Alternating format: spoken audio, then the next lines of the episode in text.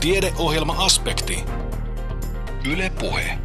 Aspektilla jatketaan seuraavan vajaan tunnin ajan tällä kertaa sähköistä terveydenhuoltoa, onnellisuutta ja pohdimme millaisin mekanismein liikunta vaikuttaa terveyteemme. Lähetyksen kokoaa Kimmo Salveen. Moni meistä on jo varannut ajan lääkärille netin kautta, mutta joko olet kokeillut reaaliaikaista chat-keskustelua kotikoneeltasi lääkärisi kanssa? Entä oletko ottanut kuvan vaikkapa punoittavasta nielustasi ja lähettänyt kuvan lääkärille tutkittavaksi? Telelääketiede ja e-terveydenhuolto eivät ole enää vain tulevaisuuden visioita, vaan jo käytössä olevia arjen sovelluksia. Mitä uutta hyvinvointiteknologian palvelut tuovat niin asiakkaiden kuin terveydenhuollon ammattilaistenkin arkeen? Anne Heikkisen haaseltavana seuraavassa on Savonia ammattikorkeakoulun terveysalan yliopettaja, terveystiedon tohtori Pirkko Kouri, joka toimii kansainvälisen International Society of Telemedicine and E-Health-järjestön varapuheenjohtajana. Eli tämä kansainvälinen järjestö on International Society for Telemedicine and E-Health, eli lyhyesti kansanomasti ISTEFI. Että tämä on perustettu 23 vuotta sitten ja, ja toimii kattojärjestönä 93 muistaakseni maa- ja aluejärjestölle. Eli Suomi on ollut mukana alusta, melkein alusta lähtien, koska perustajajäsen oli myös Suomesta. Ja tämä järjestön toiminta pitää sisällään tietysti tiedon levittämiseen, osaamisen levittämiseen, piloteista kertomiseen ja yleensä monipuolisen tiedon levittämiseen, mikä liittyy teleterveydenhuoltoon tai sitten tähän e-healthiin, eli digitaaliseen terveydenhuoltoon. Tällä digitaalinen terveydenhuolto-sanalla nykyisin korvataan usein nämä molemmat käsitteet, telelääketiede ja, ja e-health. Ja meillä on tota, erilaisia jäsenyyksiä, että on tosiaan näitä maajäseniä ja sitten meillä on näitä erilaisia yhdistyksiä, sitten meillä on alan yrityksiä mukana, on myös yksittäisiä henkilöitä, no, hoitajat eli sairaanhoitajataustaiset ja opiskelijat ovat jäseniä, jotka eivät maksa jäsenmaksuja, heillä ei silloin ole äänestysoikeutta siellä, että että, että, mutta kuitenkin että halutaan, että he ovat mukana tässä yhteisössä. Ja toistaiseksi tämä menee tällä tavalla. Ja meillä on myös näitä, kuten sanoin, moni, monenlaisia jäsenyyksiä, joita yhdistää tämä kiinnostus tähän telelääketieteeseen ja e-healthiin. Ja, ja ollaan tavallaan tämmöinen non-poliittinen tai ei-poliittinen toimija kansainvälisessä kentässä. Joo, ja sinä Pirkko Koori olet ensimmäinen nainen ja samalla myös ensimmäinen hoitotyön ammattilainen, hoitotyön edustaja tässä järjestön hallituksessa. Aikamoinen saavutus. Millainen tausta itselläsi on? Minkälaista polkua pitkin olet tuonne ISTEFin hallitukseen edennyt? No jos ajatellaan siitä, mitä yli 30 vuotta sitten lähdin, niin kyllä kun tulin äitiyslomalta töihin ja ajattelin, että onko hoitajan työ muuttunut, kun tietokoneen viereen minut istutettiin. Ja voi siitä sitten lähteä, että kun olin monen yksikön ATK-tukihenkilönä esimerkiksi Kuopion yliopistosairaalassa ja sen jälkeen sitten oma innostus ja kiinnostus tähän, että miten loppukäyttäjä voi hyödyntää teknologiaa parhaiten omassa työssään. Ja, ja olen ajautunut sitten myös koulutukselliseen tehtävään, että on siviiliammatti- ja terveydenteknologian yliopettaja Savonin ammattikorkeakoulussa. Ja se on antanut mulle erinomaisen mahdollisuuden kehittää tätä, että miten osaamista ja tutkimustyötä ja kehittämistyötä liittyen tähän alaan. Puhutaan siis aikamoisesta käsiteviidakosta, siitä telemedisiinasta, mm. mm e-terveydenhuollosta, telelääketieteestä. Tuossa totesit äsken, että tämä digitaalinen terveydenhuolto, sekö se olisi nyt se oikea termi, mikä kattaa tavallaan kaiken sen, mistä puhutaan? No varmaan nykyhallitus on sitä oikein vienyt eteenpäin, koska ministerinä on entinen, tai pääministerinä on entinen IT-yrittäjä ja hän on hyvin voimakkaasti joka hallinnon alalla tätä digitaalisuutta tuonut, mikä ihan yksinkertaisesti ajattelee, että sähköistetään palveluita ja prosesseja ja otetaan sähköisiä tuotteita osaksi, osaksi esimerkiksi terveydenhuoltoa ja, ja, ja Suomella on aika hyvät edellytykset siihen, koska meillä on vahva koulutustausta. Ja sitten jos mietitään, tilastokeskus tekee joka vuosi tutkimuksen siitä, että miten meidän esimerkiksi internetin käyttö käyttö, minkälaista se on, niin se joka vuosi ne luvut nousee ja meillä on myös 100 prosenttia tietyissä ikäluokissa ja mikä minua ilahduttaa, että ikääntyvät ihmiset ovat ottaneet nytten kiinni tätä digitaalisuutta ja lähteneet kursseille ja lähteneet rakentamaan sitä omaa tapansa käyttää näitä sähköisiä palveluita. No onko se niin, että tämän termin ja teeman alle menee ihan kaikki, lähtien siitä vaikkapa sähköisistä potilastietojärjestelmistä ja e-reseptistä ja päätyen mm. sitten vaikkapa siihen, että kotona se potilas seuraa vaikka verenpainetta ja kyllä. siitä sitten ne lähtee mm. ne tiedot saman tien mm. häntä hoitavalle mm. lääkärille. No kyllä, jos mietit kotona, ikään, on globaali tai kansainvälinen trendi tämä, mikä koskettaa myös Suomen, että ikääntyminen lisääntyy, tarvitaan palveluita, halutaan palveluita kotiin, silloin tarvitaan tämmöisiä turvallisuutta edistäviä, hyvinvointia seuraavia, verkostoitumista edistäviä palveluita, että aika monenlaisia mahdollisuuksia teknologia tarjoaa. Mutta on huomattava, että siinä on myös riskiä, että tämä tieto, suojatietoturva-asiat ja, ja myös nämä puhutaan tästä kyberhyökkäyksistä ja muista, niin ne on ihan tätä päivää. Että itse aina miettii, että ei ole niin kiinnostava ihminen, että joku haluaisi hyökätä mun kotiin, mutta, mutta sanotaan, että tämmöinen, puhutaan esineitä internetistä, että sun kodin koneet kytketään internettiin ja periaatteessa on mahdollista, että joku ihminen tai joku ta- toimija saattaa vallottaa sun kodin ja ne on semmoisia uhkia, jotka pitää ottaa huomioon. Ja toinen ehkä, mikä itseä kiinnostaa ja ei nyt huolestua, mutta kuitenkin, että pitää silmällä pitää tätä, niitä eettisiä asioita.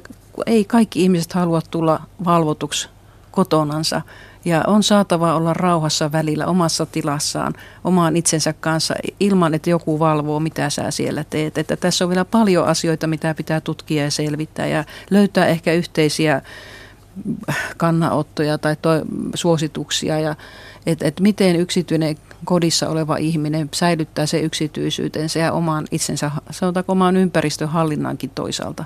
Puhutaan vielä siitä arjesta. Pirkko Kouri, mitä tämä digitaalinen terveydenhuolto tuo sekä sinne potilaan, mutta myöskin sen alan ammattilaisen arkeen? No varmaan minä kiteyttäisin, että se on se osallistumisen ja osallisuuden lisääminen. Että, että, että se ilman muuta tuo, koska me, meillä tavallaan ollaan koko ajan hermolla, että ja sähköiset potilaskertomukset antaa sen mahdollisuuden, että sä tiedät, mitä tapahtuu, jos sinusta on hoidettu eri puolilla Suomea. Voit, saat sen tarvitseman terveystyöden, voit varata aikoja, voit seurata sun tutkimustuloksia. Ja vastaavasti sairaalassa, jos mietitään, niin päätöksenteon tukena on välittömästi se tieto esimerkiksi röntgenpalveluista, tietyissä aikaviiveissä laboratoriopalvelut. Ja et, et hyvin paljon on asioita, joihin tarvitaan miettiä ne toimintatavat, että millä, miten niistä saadaan parhaiten sitten irti sekä siitä omassa työelämässä, terveydenhuollossa ja sosiaalihuollossa. Sosiaalihuolto tulee vahvasti nyt tähän myös mukaan, mutta myös sitten kotona, että miten sä parhaiten pystyt osallistumaan ja haluatko ottaa vastuuta itsestäsi, omasta terveydestäsi. Se on myös aika mielenkiintoinen kysymys, että halutaanko ottaa omaa vastuu, kun välineet antaa sen mahdollisuuden, vai halutaanko mennä tavallaan siihen suhteeseen, missä se terveydenhuollon, sosiaalihuollon työntekijä niin päättää aika paljon sun asioista, jos sä et itse halua etkä kykene. No entä sitten siellä hoitotyön ammattilaisen arjessa? Ainakin se kirjaaminen taitaa olla semmoinen jättimäinen iso asia, mitä nykyään tehdään ja, ja tota, sen edut on kiistattomat, toki vie myös työaikaa. Mitä muuta sinne on tullut? No kyllä mä uskoisin, että varmasti tämmöinen monen alan välinen yhteistyö ja, ja varmasti terveydenhuollossa tarkentuu ne tämmöiset, että kuka on siinä ohjaavassa roolissa ja kuka on siinä tekevässä roolissa. Ja eihän tietenkään, nythän puhutaan, että kännykkää viedään sairaalaan. No varmaan osa toiminnosta voidaan viedä, mutta esimerkiksi kirurgia ja vastaava toimenpide, niin kyllä ne siellä tarvii ihan sen puhtaa ympäristö, missä ne tehdään. Ja, ja tietysti tämmöinen, että tietoa on valtavasti, sitä kerätään, niin se tiedon lajittelu ja luokittelu silleen, että sitä saadaan ennustaa, ennustaa asioita sitten tiedon pohjalta ja tehdä oikeita päätöksiä, niin tämä tiedon käsittelyn merkitys kasvaa ja siihen liittyvät menettelyt. menettelyt. Ja toinen sitten, jos ajatellaan esimerkiksi hoitotyön taustasta, niin onhan se mahtavaa verkostoitua. Sä voit aika hyvin ottaa yhteyttä oman alan, vaikka olisit jonkun erikoisalan koulutuksen saanut, niin sä saat kansainvälisesti aika äkkiä tietoa päätöksenteon tueksi.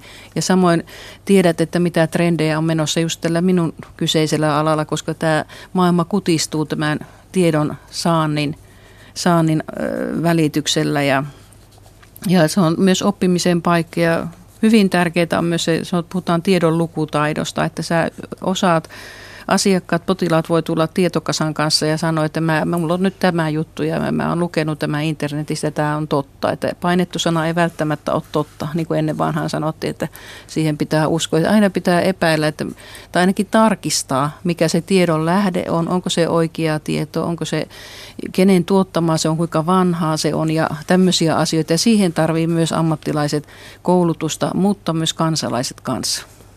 Mm, varmasti tosiaan näitä Google-diagnooseja meillä monella on, kun mennään sinne terveydenhuollon pakeille.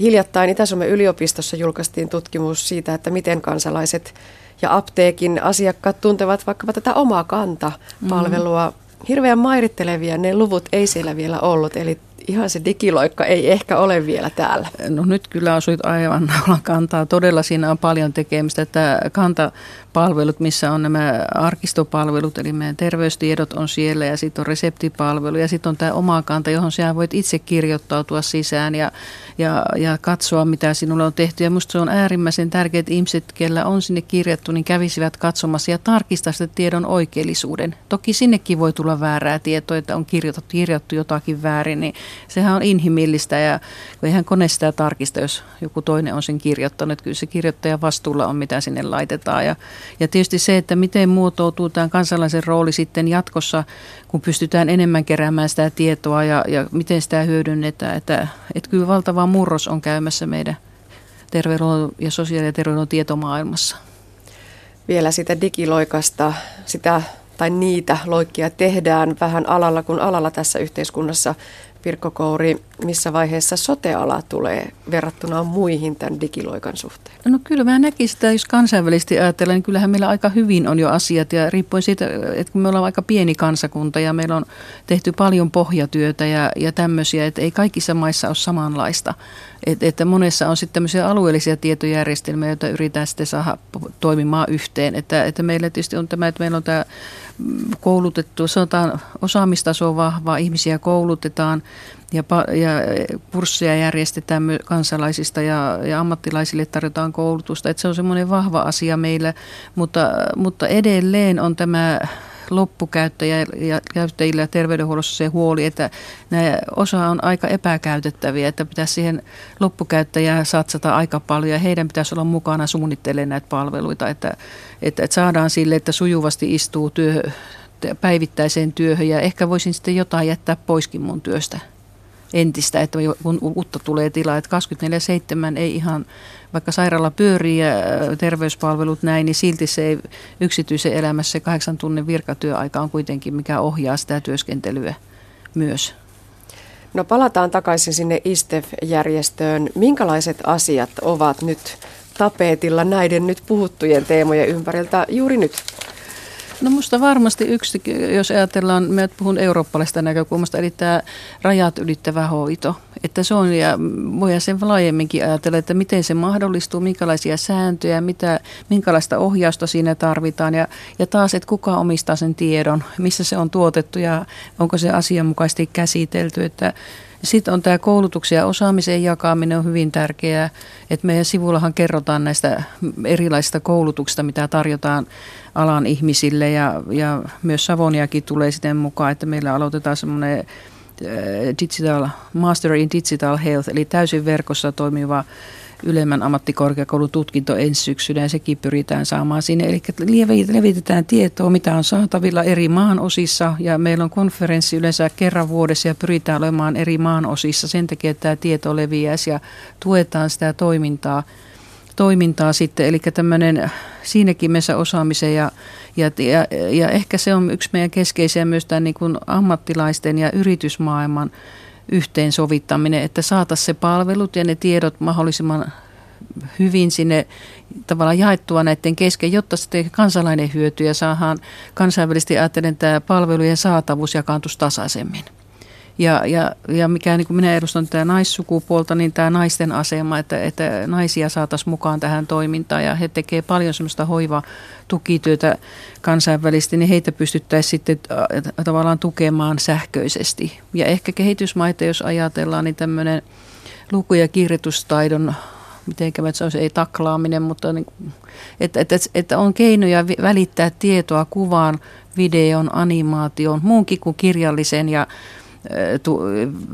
tiedon välittämiseen avulla. Että, että aika usein on tietoteknologiasta ja mobiiliteknologiasta ajateltu, että ne olisi siinä apuna sen, että pääsee palveluihin tai, tai, ja, tai palvelut tuodaan lähelle. Esimerkiksi tämmöisille alueille, missä ei ole sitten esimerkiksi lääkäriä eikä välttämättä koulutettuja hoitajakaan, vaan on tämmöisiä perinteisiä palveluita kansalaisia, joilla ei ole semmoista ammatillista koulutusta, mutta on sitten käytännön ja muun osaamista ja kiinnostus ehkä kehittää itseänsä ja sitten saataisiin asiallista tietoa sinne sanotaanko nyt palmun juurellekin ja tänne, niin ne on sellaisia tavallaan se palveluiden saatavuus ja, eri, ja, ja sen tasainen jakaantuminen, mistä esimerkiksi maailman terveysjärjestö, että Istevian tekee läheistä yhteistyötä maailman terveysjärjestön kanssa ja myös sitten ITU, joka on tämmöinen kansainvälinen televiestintäliitto, e, eli, eli tavallaan tämmöisten rakenteiden kehittämisessä ollaan mukana ja, ja, ja ja totta kai tarkoituksena on tämä hyvinvoinnin edistäminen ja terveyden edistäminen kansainvälisesti. Siinä halutaan olla mukana ja tällä telelääketieteen ja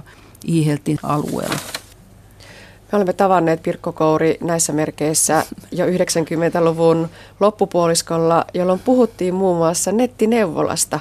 Kyllä. Nyt ne alkavat olla jo arkea ja käyttöä. Sanoit tuossa äsken, että silloin aikanaan teknologia ja tekniikka ei ollut vielä valmis. Mm. Onko nyt jo kaikki olemassa, että on vain kiinni siitä, miten osaamme sitä tekniikkaa hyödyntää? No mä näkisin sitä kyllä ja ei, koska koko ajan nyt kehittyy, jos ajatellaan nämä sensoriteknologiat, sitten nämä nanorobotit syövän hoidossa, että 2015 tehtiin ensimmäiset hoidot ja syöpään tällä tavalla. Ja ne kehittyy, että me ei varmaan osata edes ajatella, minkälaisia asioita tulee ja hoito täsmentyy varmasti, kohdentuu, toivottavasti saadaan parempia hoitotuloksia, että, että me ollaan koko ajan matkalla. Minusta taas on digitaalinen matka tällä hetkellä. Että ja, ja toinen on sitten, kun puhutaan sosiaali- ja terveydenhuollosta, niin on tämä lainsäädäntö. Että kyllähän teknologia mahdollistaa aika paljon asioita, mutta tämä on tämä lainsäädäntö, mikä meidän toimintaa ohjaa ja sen mukaan meidän täytyy toimia. Ja, ja, ja, ja mitkä meidän valtuudet on ja oikeudet kansalaisen terveyteen puuttua ja olla mukana, niin kyllä se ohjataan aika, aika sille. Ja ehkä se on hyväkin, koska näitä jonkun on asiantuntijan mietittävä, mikä on oikea ja turvallista sitten tehdä. Mutta, mutta nettineuvola on ollut hyvin hyvä oppikoulu aikoina, että sieltä on paljon ollut asioita, mitä nyt voi näkeä, että aha, nyt on kypsynyt, yhteiskunta, ilmasto, lainsäädäntö on kypsynyt ja teknologiat kehittyy vinhaa vauhtia. Ja tietoa on kyllä saatavilla. E-terveydenhuollosta puhui yliopettaja Pirkko Kouri. Toimiko onnellisuus elämän päämääränä? Filosofia kahvilassa Kuopiossa puhuttiin hyveistä ja onnellisuudesta. Frank Martela Aalto-yliopistosta ja Filosofia Akatemiasta puhui Filosofia kahvilassa otsikolla Onnellisuudet ja hyvä elämä. Ja tuossa viikko sitten jo aspektissa pohdittiin, mitä onnellisuudella edes tarkoitetaan. Onnellisuuden käsitettä tulkitaan niin eri tavoin, että Martelan mukaan onnellisuuden ei pitäisi edes olla elämän päämäärä, vaan ehkä pikemminkin sen sivutuote. Martella mielestä meidän pitäisi luopua kokonaan niin onnellisuuden käsitteestä, mutta myös onnellisuuden tavoitteesta. Annetaan Martelan jatkaa. Tällä kertaa hän paljastaa myös elämän tarkoituksen. Itse sen lisäksi, että onnellisuus on niin käsitteenä on niin vähän huono ja epäselvä, niin toinen juttu on se, että niin onnellisuus on, niin kuin, onnellisuuden tavoittelu on jopa niin kuin haitallista ihmiselle. Mutta ei, onnellisuus ei kannata tavoitella elämässä, vaan kannattaa tavoitella muita asioita elämässä, jotka sitten saat, saattaa tehdä sinut onnelliseksi tai olla tekemät onnelliseksi. Mutta se onnellisuuden itsensä tavoittelu, niin keskimäärin voi tehdä ihmistä onne, onnettomaksi et esimerkiksi niin yksi tutkimus on sellainen, jos ihmisiä pyrittiin katsoa sellainen videon pätkä, jos on joku sellainen, sellainen jäätanssija voitti, voitti maailmanmestaruuden. Sitten siinä näytetään tavallaan niin se, kun se, se tuulettaa siellä ja halaa valmentajansa kyynelet silmissä ja, niin kuin ja yleisö hurraa. Ihmisiä pyrittiin katsomaan tämä videopätkä, mutta niin puolelle, puolelle tyypille korostettiin, että, niin että onnellisuus on tosi tärkeä, tärkeä asia elämässä sitä ennen, kun ne katsoivat sen videopätkän. Sitten se videopätkän jälkeen kysyttiin, että kuinka onnellisia ne tällä hetkellä kokee olevansa. Ja se porukka, jolle oli korostettu tämän niin onnellisuuden merkitystä, ne oli huomattavasti vähemmän onnellisia kuin se porukka, jolla ei ole korostettu sitä merkitystä. Ja se syy oli tavallaan niin se, että koska tavallaan niin ne, sen takia, että ne koki, että, niin, koki, että onnellisuus on tärkeä asia, ne on niin pettyneitä siihen omaan tunnetilansa. Että, että mä katsoin tätä videoa, mutta en mä tullut tänne onnellisemmaksi. Että, niin että mä olisin halunnut tulla vielä enemmän onnelliseksi. Eli tämä on se pettymys siihen omaan, niin kuin, että, että, että oli, oli, tosi koskettava video, mutta olisi voinut koskettaa mua vielä enemmän. Sitten petty siitä ja sitten kun se laski niitä onnellisuutta, onnellisuuden tavo- tavoittelu johtaa se, ehkä helposti semmoiseen, ajatu, a, semmoiseen tilanteeseen, että ihminen ei välttämättä enää kos- koe olemansa niin kuin, tavan, niin kuin, ei saa, saakaan niin paljon irti siitä niin kuin elämästään, koska se aina kokee, että voisi saada vielä enemmän irti siitä elämästä. Toisessa tutkimus havaittu, että onnellisuuden onnellisuus tekee, onnellisuutta että ihmiset on myös keskimäärin yksinäisempiä ja keskimäärin niin itsekäämpiä elämässään. Eli tavallaan kun ne on ehkä enemmän just semmoisia tavallaan, että, että I'm happy, happy now, so shut up and leave me alone. Eli että mä oon niin onnellinen nyt, joten niin kuin, älä häiritse mua tässä tilanteessa. Että se, niin kuin, että se niin kuin johtaa niin itsekäs ajattelua, joka johtaa no, ihmisen nopeasti vähän niin kuin yksinäisemmäksi. Joka taas ei onnellisuuden kannalta ole hyvä juttu, koska tavallaan niin kuin, tutkimukset taas osoittaa, että niin kuin toiset ihmiset on niin ihmisten niin yksinäinen keskeinen onnellisuuden lähde. Eli jos lähtee tavoittelemaan niin onnellisuutta, omaa onnellisuutta toisten ihmisten kustannuksella, niin se luultavasti on taas sellainen polku, joka johtaa vähempään, itse asiassa niin johtaa väärään suuntaan onnellisuuden kannalta. Ja ylipäänsä niin onnellisuus ehkä niin se, että onnellisuus tähän päämäärään, se ongelma on niin siinä, että jos, jos ihminen on onneton, niin siinä jos onnellisuus on sellainen yhteiskunnallinen normi, niin se on niin yhtäkkiä, se aiheuttaa ihmisen sen että se on yhtäkkiä kaksi kertaa pahempi tilanne se olla onneton. Kun ihminen ei pelkästään onneton, se on, se on myös niin epäonnistunut siinä, niin epäonnistunut elämässään, kun se ei onnistunut tekemään itsestä onnellisen onnellisuuden tavoittelu on niin huono, huono juttu elämässä. Että ihmisten ei kuuluisi tavoitella onnellisuutta ja meidän pitäisi niin luopua tavallaan niin siitä ajattelutavasta, että onnellisuuden tavoittelu olisi joku tärkeä asia elämässä. Että onnellisuus on ehkä enemmän sellainen niin sivutuote, joka saavutetaan niin kuin muiden asioiden kautta. Ehkä nopeasti, että mitkä nämä muut asiat sitten olisivat, mistä se onnellisuus syntyy. Että ihmiset on neljä tämmöistä psykologista perustarvetta, jotka niin itse asiassa selittää aika iso osa meidän onnellisuudesta. Ja näitä, niin voisi sanoa, että nämä perustarpeet on enemmän semmoisia, että niiden tavoittelu on se, mikä niin tekee meistä niin onnellisen. Että, vaikka, että, että kun me tavoitellaan näitä, tavoitellaan näitä neljä asiaa, niin ne on ehkä se, mistä niin se voisi, voisi sanoa, että ihmisen semmoinen hyvä elämä syntyy. Ja nämä niin perustarpeet voisi ajatella, että jos täytyy lähteä sillä tavalla, että jos ajatellaan, että ihmisen elämässä on kaksi niin eksistentiaalista peruskysymystä, niin yksi peruskysymys, mikä, ihmistä, ihmistä liikuttaa, on niin kysymys siitä, että miten mä pysyn elossa. Se on niin vahva sen elonjäämisvietti, ja siinä jos se on niin uhattuna, niin me ollaan niin aika motivoituneet tekemään niin asialle jotain. Et siinä jos nälkäkuolema uhkaa, niin me ollaan aika motivoituneita etsimään tapoja saada itsellemme ruokaa ja niin edespäin. Eli tavallaan niin selviytyminen on, niin selviytyminen on aika tärkeä osa ihmisen niin semmoista motivaatiojärjestelmää. Mutta samaan aikaan ihminen on tällainen sosiaalinen eläin, että silloin kun me elettiin savannilla tavan, niin sosiaalinen kuolema johti aika nopeasti fyysiseen kuolemaan, että ihminen ei yksin siellä savannilla hirveän pitkään selviytynyt, josta johtuen meissä myös hyvin syvältä vaan semmoinen, semmoinen lauman hyväksyntä, semmoinen niin sosiaalisten normien noudattaminen, se asuu meissä hirveän syvä, syvällä tämmöisen perustarpeena. Mutta nämä ehkä molemmat on sellaisia perustarpeita, jotka liittyy samassa semmoiseen niin voisi sanoa niin ulkoiseen motivaatioon, se on niin siihen niin ihmisen selviytymiseen. Että niiden poissaolo tuottaa pahoinvointia. Eli siinä jos, tavan, niin jos ihmiset ei hyväksy mua, jos, jos mut niin kuin, tavan eristetään muista ihmisistä, tai jos mä koen, että mun fyysiset perustarpeet on tavan, niin että jos mä koen, jos mä koen nälkää tai muut puuttuu niin kuin, tavan, niin kuin, katto pään päältä, niin se johtaa pahoinvointia. Mutta sitten kun nämä, hommat on niin läsnä mun elämässä, niin se ei enää lisää mun hyvinvointia. Että, tavan, että se tietyn perustason jälkeen näiden, näiden asioiden tavoittelu ei lisää meidän hyvinvointia. Ja se hyvinvointi oikeastaan muodostuu toisesta tämmöisestä eksistentiaalisesta peruskysymyksestä, joka on tavallaan, että jos eka kysymys on se, että miten pysyn elossa, niin tämä toinen kysymys on se, että mikä tekee elämästä elämisen arvoisen. Ja näitä tekijät oikeastaan niin neljä. Ja näistä niin tekijöistä ensimmäinen voisi sanoa, että on tämmöinen niin vapaus. Eli tämä kokemus siitä tavalla, että jollain tavalla, että se, mitä mä pääsin te- elämässä tekemään, niin se on niin kuin musta, it, musta, kumpua musta itsestä, eikä jonkun ulkoisten, niin kuin ulkoisten tekijöiden ohjaamaa. Että joku ei käske mua tekemään asioita, vaan mä koen tekemään sellaisia asioita, joissa mä pääsen niin tavallaan niin ilmaisemaan itseäni, sitä mitä mä oon ihmisenä. Vaikka mä, mä semmoinen esimerkki, mä, mä tosiaan olin, siellä Rochesterin yliopistossa Jenkeissä ja siellä mitä mä tehtiin perheen kanssa autoretkeä, niin silloin tällöin kaikissa osavaltioiden rekisterikirjoissa on se osavaltion slogan. Eli tavallaan, että jos menee New Yorkin osavaltioon, niin kaikissa autoissa lukee niin, että Empire State. Sitten menee New Jerseyn osavaltioon, niin kaikissa autoissa lukee, että Garden State. Floridassa lukee Sunny State, Kaliforniassa lukee Golden State ja niin edespäin. Sitten me käytiin semmoisessa New Hampshirein osavaltiossa. Siellä jokaisessa autossa luki rekisterikirjassa, että live free or die. Elä vapaana tai kuole. Ja oli se mun mielestä, niin kuin, onhan se aika niin kuin eri luokan niin kuin statementti kuin tavallaan niin se garden state, niin kuin, että puutarha, puutarha osavaltio tai live free or die. Sitten mun on pakko tavallaan selvittää, mistä se johtuu, ja se liittyy tavallaan yhteensä se Yhdysvaltain, niin kuin, kun Yhdysvallat itsenäistyi täältä Britannian hirmuvallan alta silloin 1700-luvulla. Yksi näistä vapaustaistelijoista tavallaan niin kuin, oli kotoisin New Hampshireista, ja Tämä oli niin kuin sen slogan, jota se käytti tavallaan siinä taistelussa.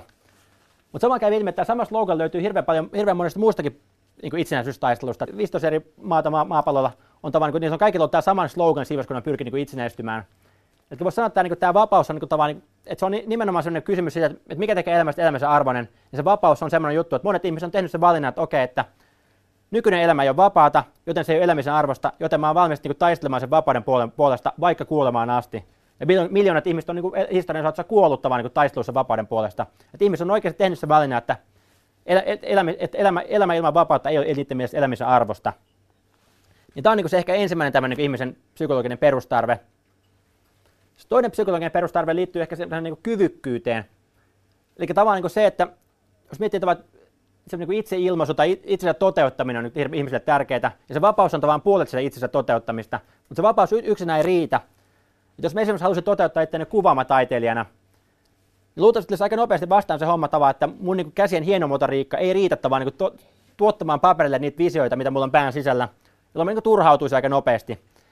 Ja tavallaan, että, se, niin että itsensä toteuttaminen vaatii sekä vapautta että tavallaan sitä kyvykkyyttä. Että mulla on, jotta me koetaan, niin että tode, päästään toteuttamaan itseään, niin me tarvitaan myös se kokemus siitä, että me saadaan asioita aikaiseksi. Että me ollaan taitavia siinä, mitä tehdään.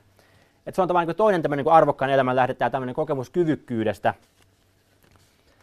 Okei, okay, se kyvykkyyteen liittyy just se kokemus siitä, että tekemisen aikana, että on niin taitava siinä, mitä tekee, että, saa, niin kuin, että hallitsee sen homman, mitä tekee. Toisaalta se niin aikaansaaminen, se, että niin kokee saavansa asioita aikaa, että asiat menee eteenpäin. Että ei vain jatkuvasti junnaa paikalla, vaan niin kuin, kokee, että hei, tämä homma menee jollain tavalla eteenpäin. Sitten kolmantena vielä tämä niin kuin, niin kuin oppiminen tai niin kuin kokemus siitä, että, niin kuin, että kehittyy siinä asiassa. Eikä tavallaan, että se, että mun taidot, taidot kasvaa. Näissä syntyy tavallaan se kokemus siitä kyvykkyydestä, joka myös on niin tärkeää sen arvokkaan elämän kannalta. Mutta tämä kyvykkyys ja vapaus liittyy tavallaan tähän, niin, tähän niin itsensä toteuttamiseen, eli niin muuhun itteeni. Mutta samaan aikaan kuin tässäkin, samoin kuin siinä perustarpeessa, niin ihminen, ihminen on myös niin sosiaalinen eläin, jonka takia meidän niin arvokkaan elämän kokemus on hyvin paljon kiinni toisista ihmisistä. Ja ne on kiinni toisista ihmisistä ensinnäkin sitä kautta, että, me halutaan, että ihmisillä on niin sen läheisyyden tarve on ihmisillä hyvin syvällä. Että me tarvitaan, että me tarvitaan kokemus siitä, että meidän ympärillä on sellaisia ihmisiä, ihmisiä, joista me välitetään, jotka välittää meistä – muistan, että niin kuin mä, mä tein sitä väitöskirjaa, tein tästä vanha, vanhaan kodissa, jos mä tutkin tavan niitä vanhan kodin hoitajia ja vanhuksen välistä kohtaamista. Ja se myös koin tavan, että jos miettii tavan niin vanhuksia siellä vanhan kodissa, niin monet niistä tavan, niin kuin, niillä ei välttämättä ole niin tavan, niin paljonkaan kykyä tavan toteuttaa itseään siinä vaiheessa. Että aika paljon niiden niin kuin arvokkuuden kokemus syntyy siitä, että miten toiset ihmiset ne kohtaa. Eli tavallaan siinä kohtaustilanteessa, kun ne, se vanhus, vanhus kohtaa se hoitaja, niin miten se hoitaja sitä kohtelee siinä vaiheessa – niin se on niin hirveän relevantti osa sitä vanhuksen arvo, arvokkaan elämän kokemusta siinä vaiheessa. Ja ylipäätään tämä pätee niin kaikkiin meistä, että meidän on hirveän vaikea ylläpitää kokemusta, että mun elämä on arvokas, jos niin koko mun ympäristö sanoo niin mulle, että ei oo. Että jos kaikki niin ihmiset mun ympärillä, niiden katseet, niiden tavan nyt tapa puhua mulle, osoittaa mulle, että mä en, mun elämä ei ole arvokas, niin siinä vastaavaan mun on vaikea itse ylläpitää sitä kokemusta siitä arvokkaasta elämästä. Että se arvokas elämä vaatii samaan sitä, niin että se ympäröivä, ympäröivä yhteisö arvostaa jollain tavalla mua, että on valmiita kohtaamaan mut ihmisenä niin tämä on niin se kolmas perustarve, tämä läheisyys.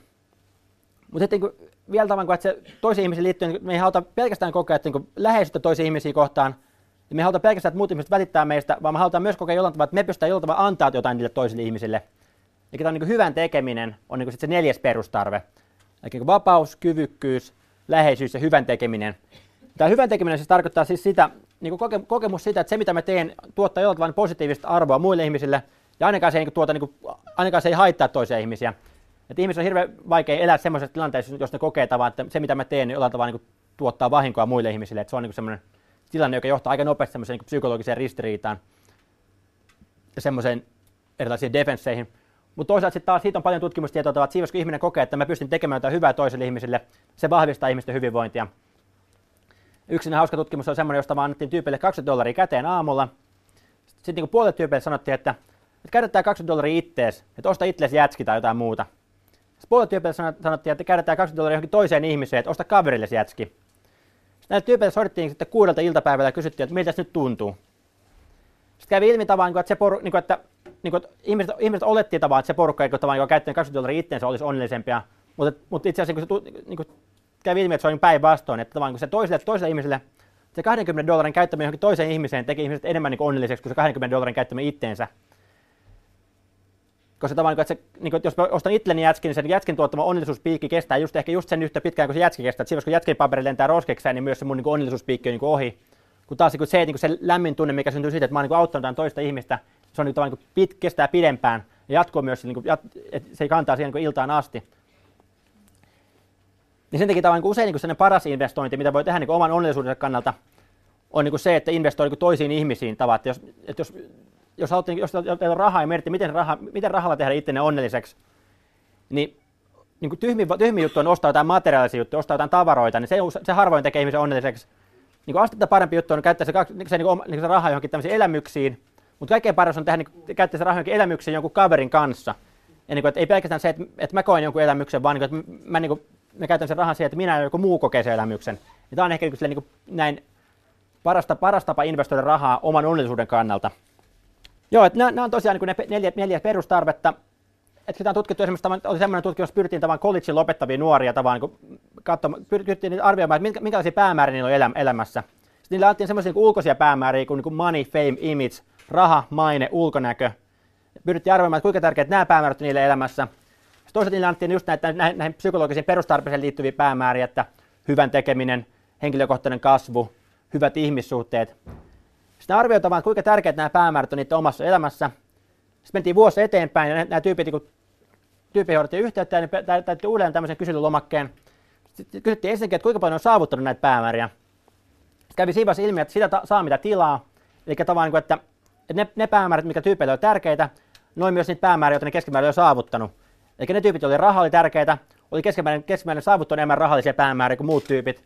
Ja ne tyypit, joille hyvät ihmissuhteet oli tärkeitä, koki, että vuoden aikana niitä ihmissuhteet olisi niin kuin, mennyt syvempään suuntaan kuin muut tyypit. Mutta sitten katsottiin niitä hyvinvointivaikutuksia, niin kävi ilmi tavallaan, että nämä ulkoiset päämäärät, että se, että on saavuttanut näitä ulkoisia päämääriä, rahaa, mainetta, ulkonäköä, niin se ei ole lisännyt ihmisten onnellisuutta pätkääkään. Niin, että hyvinvointi ei ole lisääntynyt lainkaan, mutta sen sijaan jopa niiden pahoinvointi on vähän lisääntynyt. Eli tämmöiset tyypit niin koki vähän, enemmän, koki vähän enemmän negatiivisia tunteita, enemmän ahdistusta, enemmän fyysisiä oireilua kuin päänsärkyä. Että vaikka ne on saavuttanut näitä itselleen tärkeitä päämääriä, niin se ei lisännyt onnellisuutta yhtään. Mutta sen, sen tavan nämä sisäiset päämäärät, eli tämä niin hyvät ihmissuhteet, hyvän tekeminen, henkilökohtainen kasvu, niin niiden saavuttaminen lisäsi merkittävästi ihmisten onnellisuutta. Et siitä, siitä vaan niin tavan, että ajatuksena, että kaikki päämäärät ei ole samanarvoisia, että tietyt päämäärät ne ei, ne ei johda hyvinvointiin, kun taas tämmöiset niin tähän näihin, näihin psykologisiin perustarpeisiin kytkeytyvät päämäärät, ne lisää sitä ihmisen hyvinvointia. Okei, nyt alkaa olla aika hiljalleen lopussa, joten mennään siihen elämän tarkoitukseen. Eikä tämä on ehkä voisi sanoa, että tämä on sellainen kysymys, että kun tavallaan, että mäkin kuitenkin filosofiasta, filosofiasta valmistuneesta vaan, että sanoo ihmisille, niin jos, sanoo, jos menee baariin ja sanoo ihmisille, että, että, että on filosofi tai on opiskellut filosofiaa, niin sitten aina joku kysyy, että no niin, no mikä se on se elämän tarkoitus. Niin sitten niin aika nopeasti päätti, että on, hy- on hyvä olla joku sellainen niin nopea vastaus siihen tilanteeseen, että niin saa se homma niin kuin, sitten me kehitetään tämmöisen niin yhden lauseen vastauksen. Että on tavallaan aina tyypit kysyy, niin että no niin, että haluatko niin yhden lauseen vastauksen vai haluatko kahden tunnin luennon? Sitten onneksi niin tavallaan halusi yhden lauseen vastauksen, koska emme itsekään siellä baarissa ehkä sitä kahden tunnin luentoa jaksanut pitää. Mutta okei, se yhden lauseen vastaus mulla pitkään on tämmöinen, että elämän merkitys syntyy siitä, että tekee itsestään merkityksellisen muille ihmisille. Joka niin näistä psykologisista perustarpeista niin liittyy just siihen läheisyyteen ja hyvän tekemiseen. Hyvän tekemiseen. Eli ajatus siitä tavalla, että että se elämän merkitys syntyy toisten ihmisten kautta sitä, että niinku, on ihmisiä, jotka välittää minusta ja toiset on ihmisiä, joiden tämä elämään vaikuttaa myönteisellä tavalla. Ja tämä on just niin se, myös se Martin Seligmanin tavan vastaus, että Martin Seligman totesi näin, että A meaningful life is one that joins with something larger than we are, and the larger that something is, the more meaning our lives have. Eli merkityksellinen elämä on semmoinen, joka niin kytkeytyy johonkin meitä itsemme isompaan. Ja mitä isompi tämä joku juttu on, sitä merkityksellisempi meidän elämä on sen, mä luin sen, William Damon, semmoinen psykologian professori, niin se, se, se, se oli niin eri mieltä tässä hommasta. Mä luin niin sen kirjan ja siitä mä tajusin, että itse asiassa niin ei se välttämättä, tämä ei välttämättä riitä se pelkästään se tämä puoli. Et se William Damon oli semmoinen esimerkki sydänkirurgista, joka niin kuin, tavallaan keskilännen paras jossain tietyssä sydänleikkauksessa. Eikä tavallaan, että voisi sanoa näistä niin psykologisista perustarpeista, tavallaan, niin että se kyvykkyys on tosi korkealla tasolla ja myös tavallaan se, se hyvän tekeminen on tosi korkealla tasolla, että se menee aamulla töihin, tekee kolme leikkausta, tulee kotiin, se on että no niin, taas pelastin kolme ihmishenkeä. Et niin kuin, tavallaan, siinä mielessä niin kuin, ei paljon merkityksellisempää työtä voisi olla olemassa kuin tavallaan tämmöinen sydänkirurgin työ. Mutta mut samaan aikaan se tyypillä on, joka aamu se on vaikeampi ja vaikeampi päästä niin sängystä ylös ja päästä sen työpaikalle. Että se alkoi vihata sitä omaa työtään. Ja se alkoi vihata sitä omaa työtään sen takia, että se koki tavallaan, niinku, että, että se ei lopulta ollut se tapa, mitä haluaa niin toteuttaa itseään. Mutta se koki jossain vaiheessa, että, ei tämä, niin kuin, että se, niin se, miten se haluaa niin elämässään tehdä, niin ei se kuitenkaan ole tämä, niin tämä kirurgia, vaan se haluaa toteuttaa itse toisella tavalla. Eikä se itsensä toteuttaminen ei toteut, niin se ei kokee, että se itsensä toteuttaminen puuttu siinä hommassa. Eli tavallaan, että sen lisäksi, että se merkityksen elämä vaatii tavallaan niin sitä niin toisen ihmisen, se vaatii myös tavallaan sitä, sitä yhteyttä niin omaan itseensä. Että niin niin kuin Oscar Wilde on todennut, että on parempi olla oma itsensä, koska kaikki muut ovat jo varattuja. Eli tavallaan niin ihminen voi olla niin väärässä roolissa, että ihminen voi tavallaan tehdä jotain tosi, tosi niin hienoa juttua, mutta se voi kokea, että ei tämä ole se mun juttu, että tämä on, tämä on niin jonkun muun unelma, tai jonkun, joku muu olisi tavan tässä hommassa niin tavan niin täysin onnellinen, mutta tämä, niin kuin, että mun elämä, mun elämä on jossain muualla. Ja sen takia se elämän merkitys pitää olla myös, niin kuin, se vaatii sitä, niin sekä sitä itsensä toteuttamista, että tavallaan niin sitä yhteyttä toisiin ihmisiin. Eli tällä hetkellä mun niin se vastaus baarissa on niin tavallaan, niin siinä on kaksi osaa, että, niin että elämän merkitys tulee siitä, että tekee itselleen, itselleen merkityksellisiä asioita, eli tavallaan se itsensä toteuttaminen, siten, että tekee itsestään merkityksellinen muille ihmisille, eikä se yhteys toisiin ihmisiin. Eli että elämän merkitys on se, löytyy siitä, että tekee itselleen merkityksellisiä asioita siten, että tekee itselleen merkityksellisen toisille ihmisille. Jos puhuttiin, että, että miksi onnellisuus on niin kuin huono juttu, niin tämä on, just, tämä on niin kuin tavallaan se, että niin kuin se parempi tilanne ajatus, että jos, niin jos lähtee tekemään itselleen merkityksellisiä asioita, niin silloin se onni tulee niin oikeastaan sivutuotteena. Et John Lennon aikanaan totesi sille, että Life is what happens to you when you're busy making other plans. Elämä tapahtuu sulle silloin, kun sä teet jotain, sä, sä keskityt tekemään muita suunnitelmia. Mä oon oikeastaan niin ottanut tämän sananlaskun ja muokannut sen vähän uudella tavalla, niin kuvaamaan vielä enemmän tavalla niin tätä mun niin pointtia siitä, että onnellisuus on sivutuote ja relevantti asia on se merkityksellisyys. Eli happiness is what happens to you when you're busy making meaningful things. Eli onnellisuus on se, mitä sulle tapahtuu silloin, kun sä keskityt tekemään itsellesi merkityksellisiä asioita. Ja tämä olisi ehkä niin se mun niin kuin, niin niin mistä mä, niin kuin, miten mä sitä onnellisuutta hahmotan ja miten mä näen, että sama, se on niin se sivutuote. Ja tämän saman asian on ehkä todennut vielä niin kuin mun mielestä paremmin tämmöinen Nobel-palkittu kirjailija kuin George Bernard Shaw. Eli elämän todellinen nautinto on se, että tulee käytetyksi itse suureksi toteamaansa tarkoitusta varten, että tulee perin pohjin loppuun ajatuksi ennen romukasan viskaamista, että on luonnon voima eikä kuumeinen itsekäs vaivojen ja vääryksien kimppu, joka valittaa, että elämä ei suostu omistautumaan hänen onnelliseksi tekemiseensä. Kiitoksia. Näin siis Frank Martela Aalto-yliopistosta ja Filosofia-akatemiasta puhui Filosofia kahvilassa otsikolla Onnellisuudet ja hyvä elämä.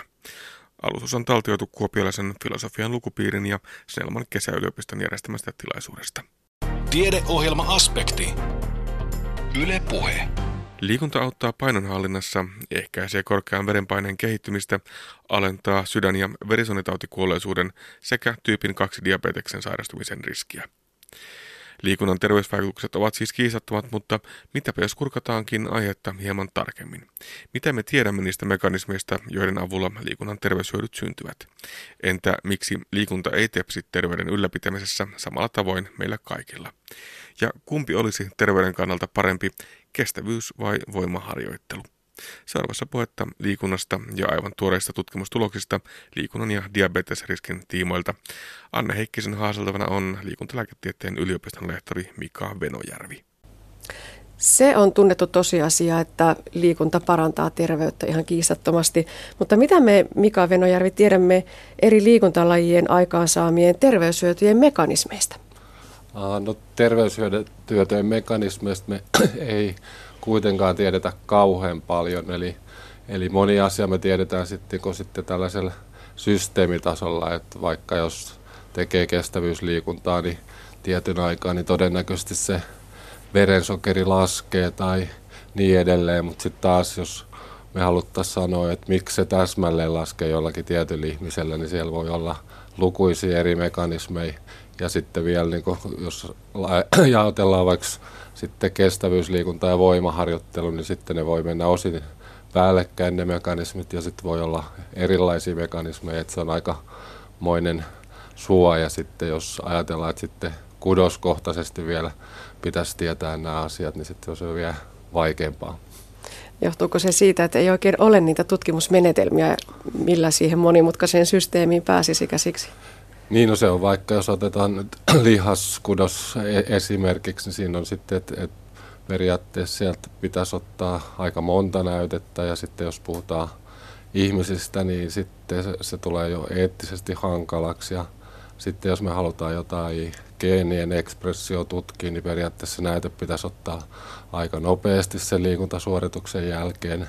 Mutta sitten jos me samaan aikaan halutaan vaikka katsoa että miten muuttuu insuliini tai vaikka verenpaine, niin sitten taas, jos on just liikkunut päivää ennen, niin vaikuttaa niin akuutisti siihen, että halutaanko me tutkia akuuttia vaikutusta vai halutaanko me tutkia sitä kroonista harjoittelun aiheuttamaa vaikutusta. Että siellä on monta, monta asiaa, mitkä pitäisi sitten miettiä ja sitten varsinkin sokeriaineen vaihdonnassa on myös se, että jos puhutaan niin sillä, että silloin kun lihassa on vaikka lepottilassa, eli silloin monikaan asiaa ei niin kuin tällaisen terveen ja vaikka diabeetikon välillä välttämättä lihaskudoksessa on erilainen, mutta sitten jos me annettaisiin niille vaikka tietty annos insuliinia tai sitten pyydettäisiin niiden tekemään joku liikuntasuoritus ja otettaisiin sitten sen jälkeen se vaikka biopsia, niin sitten taas saataisiin niinku niitä mekanismeja selville ja sitten taas jos mietitään ihmisiä, niin siinä on se huono puoli, että pitäisi ottaa niinku monta biopsiaa ja moneen eri kertaan ja sitten on myös sellaisia tuloksia, että jos me otetaan useita biopsioita, niin sitten ne voi aiheuttaa sinne sen näköisiä muutoksia, mitä tulee liikunnasta. Että sitten pitäisi osata sitä menetelmääkin niin tutkia sillä tavalla kriittisesti. Ja sitten lihasbiopsiahan on pieni tuommoinen nuppineulan pään kokoinen pala, mikä ei tietyllä tavalla kerro, kerro sitten myöskään kaikkea. Tästä liikunnan terveyshyödystä kuitenkin puhutaan kovin paljon ja kovin kovaan ääneen. Onko siinä paljon myös sellaista, että ajatellaan, uskotaan, toivotaan, että näin on? On siinä paljon ja sitten nykyään on enemmän tullut myös näitä tällaisia geenitutkimuksia, missä on osoitettu, että esimerkiksi tietty prosenttiallinen osuus ei saa samanlaista vastetta vaikka tuohon hapenkulutukseen tai yhtäläisesti voi olla verenpaineen osalta sillä tavalla, että joskus verenpaine laskee paremmin kestävyysharjoittelu ja toisella kerralla se ihmisen se laskisikin paremmin kuntosaliharjoittelu ja me ei sitten taas tiedetä ennen kuin ne alkaa harjoittelemaan, että mikä teho kellekin parhaiten. Tässä tuli jo esille tämä systeemitaso-termi. Sitä käytetään kovin paljon. Puretaanko vielä? Mitä se oikein tarkoittaa? no enemmän se tarkoittaa sitten, että me pystytään mittaamaan tietyllä tavalla verenkierrosta sellaisia aineita sitten, mitkä siellä kiertää tietyllä tavalla. Ja sitten jos mietitään noita liikunnankin vaikutuksia, että siellä tutkitaan esimerkiksi nykyään paljon sellaisia, puhutaan myokiineistä, eli lihasharjoittelun jälkeen joku pieni proteiini valmistuu tai pilkkoutuu sen lihaskudoksesta, sitten se lähtee sieltä verenkierrosta ja sitten toisaalta silloin kun mitataan verenkierrosta, niin mehän ei tiedetä sitten, että mihin sen vaikutus sitten kohdistuu, kun se on siellä kiertää, että vaikuttaako se vaikka maksakudokseen vai vaikuttaako se rasvakudokseen vai mihin se vaikuttaa. Ja sitten se voi vaikuttaa myös siellä lihaskudoksen sisällä, että jos se siellä lisääntyy, niin se parantaa siellä jotain toimintaa. Diabeteksen osalta tiedämme, että liikunta on hyvä tapa parantaa sitä insuliiniherkkyyttä. Miksi näin on? Joo, siinä on mo- molemmat oikeastaan, kestävyysliikunta ja voimaharjoittelu, molemmista on lukemattomia määriä tota, tutkimuksia, missä on osoitettu, että siellä pa- parantuu se sokeriaineenvaihdunta, eli, eli silloin siellä tietyllä tavalla on semmoisia glukoosin kuljettaja, neljä proteiineja löytyy solun sisältä ja liikunta on yksi hyvä tapa aktivoida niitä, eli silloin kun me liikutaan, niin se mekanismi, miten sokeri otetaan solun sisään, niin sanotusti herkkenee ja paranee ja sitä kautta sinne on helpompi ottaa sitten sieltä verenkierrosta sokeri sisälle. Ja molemmat näistä liikuntamuodoista parantaa sitä ja siihen on, on monenlaisia muutakin julkaisuja tullut nyt, että, että on se sitten tällaisia ää, esimerkiksi, että jos tehdään en, ennen tota, ruokailua tällainen tietty intensiivinen liikuntajakso ja sitten sen jälkeen katsotaan veren, verensokeriarvoja, niin ne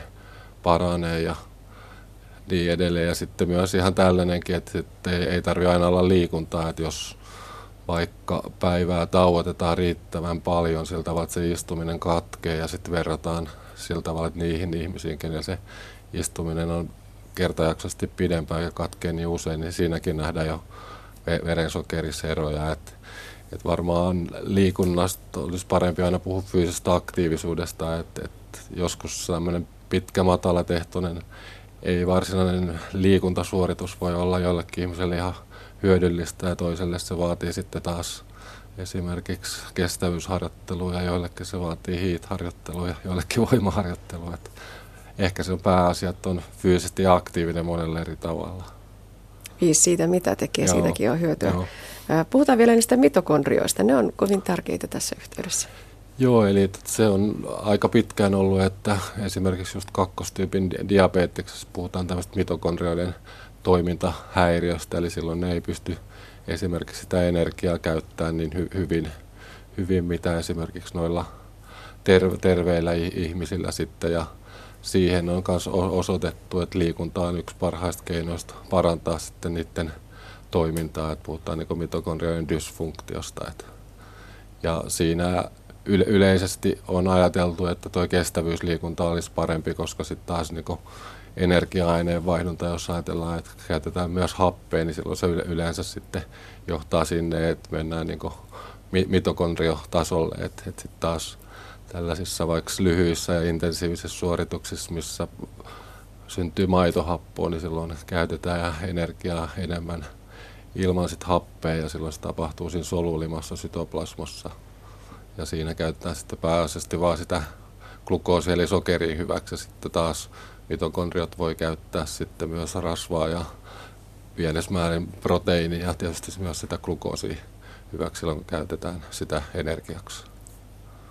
No mutta tähän mennessä on löydetty ainakin kaksi täältä mitokondrioista peräisin olevaa tämmöistä viestimolekyylinä toimivaa peptidiä. Ja toinen niistä on humaniini, joka nyt on ollut ihan viime aikoina esillä siinä määrin, että tuore tutkimus kertoo, että voimaharjoittelu lisää tämän humaniinin määrää lihaksissa ja se taas voi vaikuttaa diabetesriskiin.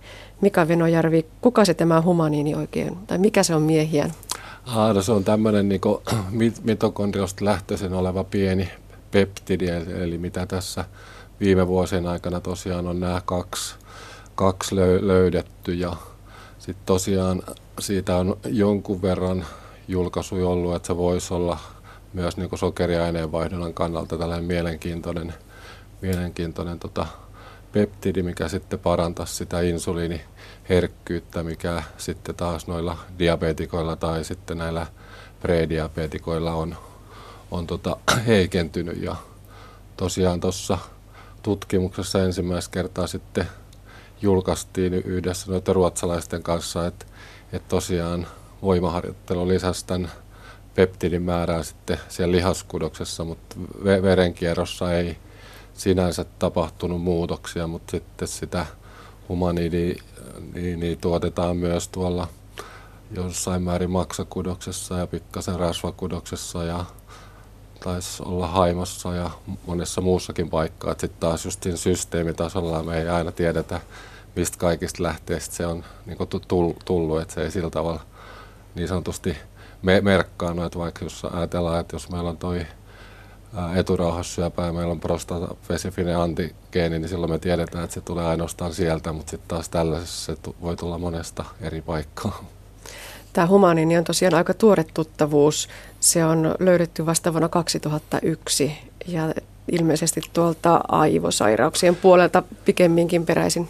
Joo, siis joo, to, tosiaan 2001 on löydetty ja sitten Alzheimeriin liittyen siitä on eniten tehty tutkimusta ja sitten on osoitettu, että siinäkin sen määrän niin nousu tie, tietyllä tavalla sitten suojaisi esimerkiksi niitä her- hermosoluja ja sitten sitä on tutkittu myös tämmöisen niin hapetustressin yhteydessä, että siinä sillä voisi olla suojavaikutuksia. Ja nyt tosiaan on muutama julkaisu liittyen myös tuohon sokeriaineenvaihduntaan, mutta siitä on vielä vähän tietoa, että varmaan toivottavasti toi löydös innostaa muita tutkijoita tutkimaan sitten lisää tätä asiaa, että miten se sitten me menee ja mitä kaikkea sieltä sitten löydetään. No tuliko tässä tutkimuksessa vastaus siihen miksi-kysymykseen, että mikä se on se mekanismi? Uh, ei vielä yhdellä tutkimuksella, että, että se olisi ollut ihan mukavaa, jos olisi pystynyt vastaamaan, mutta siinä kun lueskeltiin niitä eri artikkeleita, mitä on tehty, niin siinä on tietyllä tavalla just se ongelma, että meillä ei ole sitä aikaisempaa tietoa niistä mekanismeista. Että tietysti on erilaisia näitä viestintämekanismeja, mitä voisi sitten tutkia ja sitten nyt ollaankin jo tästä aihepiiristä tekemässä to, to, toista, toista jo julkaisua tässä lähiaikoina, mistä sitten saadaan ehkä vähän taas li, lisäinformaatio, mutta monta kertaa sitten kun löytyy tällaisista niin kuin sanotaan, ihmisillä tehdyistä kokeista, niin sitten olisi hyvä vielä pystyä esimerkiksi vaikka soluviljelmillä voi paremmin kontrolloida kaikkea, niin sitten katsoa, että mitä siellä tapahtuu milloinkin ja sitten voisi ehkä sitä kautta, että periaatteessa pitäisi palata vähän sinne niin perustutkimuksen su- suuntaan ja lähteä sieltä sitten hakemaan sitä, että mikä mekanismi siellä sitten voisi olla takana. Tässä tutkimuksessa osallistujat jaettiin kuntosali, sauvakävely ja verrokkiryhmiin. Ja tulosten perusteella niin se kuntosaliharjoittelu taisi olla ihan ylivoimainen ykkönen. Joo, kyllä se tässä tuli nyt e- esille, että ollaan tästä samasta aineistosta tehty paljon, paljon tota, eri julkaisuja.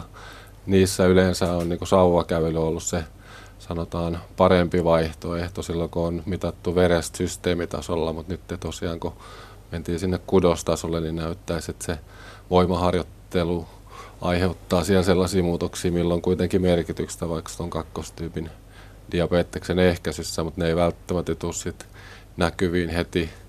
Esimerkiksi näin kolmen kuukauden kuluttua, mikä on aika lyhyt aika kuitenkin, niin sitten taas ehkä suoranaisesti, jos katsotaan näitä verensokeri- tai tämmöisiä insuliiniherkkyyteen liittyviä mittareita. Mutta sen kai suosituksen voi sanoa, että yhteen tutkimukseen ei kannata tuijottaa ja unohtaa niitä muita harjoittelumuotoja, vaan se monipuolinen liikunta on edelleen se paras. Joo, kyllä se monipuolinen on ja noissa, mitä on tehty kakkostyypin diabetekseen liittyviä tutkimuksia, niin kyllä sen varmaan se paras liikuntavaihtoehto olisi yhdistää se voimaharjoittelu ja kestävyysharjoittelu, että, että silloin saataisiin suurimmat niin laskut näihin vaikka verensokeritasoihin tai pitkäaikaissokeriin sitten yhdistämällä ne mo- molemmat. Ja sitten tietysti liikunnassa aina pitäisi muistaa se, että lähtee sitten liikkuun sellaista lajia, mikä itse motivoi ja jaksaa liikkua sitten niin pidempäänkin kuin se kolme kuukautta. Ja no, varsinkin näin tammikuusta eteenpäin se Näin kolme kuukautta. Tota, mitä ajattelet Mika Venojärvi tämän löydöksen merkityksestä. Näin maalikosta tuntuu siltä, että kun me olemme tutkineet jo kaiken ja tiedämme jo kaiken, niin sitten kun tulee jotakin uutta ja löydetään jotakin uutta, niin kuinka merkityksellistä se kuitenkin vielä tänä päivänä on? On se aina, koska kyllä itse on niin kuin, ollut aina enemmän kallellaan sinne niin sanotaan, mekanismien suuntaan ja olisi mielekästä että niin aina tietää että täsmälleen, jos ajatellaan, että jos pyytää vaikka ihmistä liikkumaan, niin voisi sanoa, että tämä vaikuttaa tämän takia ja tämän takia tämä ei ehkä vaikuta niin edelleen. Että et kyllähän nämä ihan merkityksellisiä on, ja, koska ei me todellakaan niin näistä mekanismeista niin tarkkaan tie, tie, tiedetä, mitä haluttaisiin tietää Vie, vieläkään, vaikka liikuntatutkimuksia on tehty pitkään ja paljon tehty laadukkaita tutkimuksia, mutta kudostasolla tehty tutkimuksia on kuitenkin sitten aika paljon vähemmän kuin sitten tällä, että jos otetaan esimerkiksi niitä verinäytteitä. No, onko joskus tiedossa sellaista, että meille kullekin räätälöidään geneettisen taustaamme sopiva liikuntasuositus, koska niin kuin sanoit, niin kaikki liikuntamuodot ja tavat eivät päde meihin kaikkiin samalla tavalla. No, on se ainakin periaatetasolla mahdollista, että kyllä käytännössä varmaan pystyttäisiin jo, jollakin tasolla jo nyt niin katsomaan, että mihin todennäköisesti niin sanotusti liikuntamuotoon re- reagoisi paremmin. Ja sitten kun tiedettäisiin näitä kans paremmin näitä annosvastesuhteita myös, niin se helpottaisi kans tie- tietämään, että, että monta kert- kertaa kans liikuntatutkimuksessa niin ei välttämättä aina tiedetä esimerkiksi ihmisen su- sitä suorituskykyä, eli koska sittenhän huippuurheilijatkin harjoittelee eri, tavalla riippuen, että mikä niiden se suorituskyky on, että saataisiin niin riittävästi sitä ärsykettä. Että se tiedetään kyllä aika hyvin, että silloin, jos on vähän liikkunut, silloin tietysti pienilläkin määrillä saadaan jo ihan hyviäkin vaikutuksia, mutta sitten taas to- toisilla, kenellä on enemmän sitä liikuntataustaa tai sitten onkin paljon sitä muuta fyysistä aktiivisuutta, mitä me ei aina muisteta ottaa huomioon, niin sitten siellä eri, eri tavalla se liikunta vaikuttaa. Ja sitten tietysti, että mitä tekee työkseen, että tietysti ny, nykyään niin työ harvemmin kauheasti fyysisesti ku, kuormittaa ja sitten on nämä just nämä istumisen katkaiseminen ja tällä, että siellä pitäisi pystyä niin hirveän monenlaista ottaa, ottaa huomioon. että ehkä siinä kuitenkin olisi just se, että, että olisi kuitenkin se liikunta mielekästä sen, sen tota, mielestä, ketä sitä aloittaa, eikä niinkään sitten tämä liikunta vaikuttaa tähän ja tämä vaikuttaa tähän, että kuhan joka tapauksessa tekisi jotakin. Tutkimus tämän humaniini ympärillä se jatkuu joko, nyt uskaltaa sanoa jo jotain, artikkeli on tulossa, mutta... Uh, no ei ehkä ihan vielä uskalla sanoa mitään, että, että tosiaan siitä – siitä on, on, on tosiaan tuossa No se riippuu aina noista prosesseista, mutta sanotaan nyt, että käsikirjoitus on valmis tässä viikon sisällä, mutta sitten, että miten pitkään siitä menee, että se saadaan lähetettyä lehteen ja kuinka nopeasti se julkaistaan, niin se sitten taas riippuu sitten siitä, miten hyvin se on sitten kirjoitettu.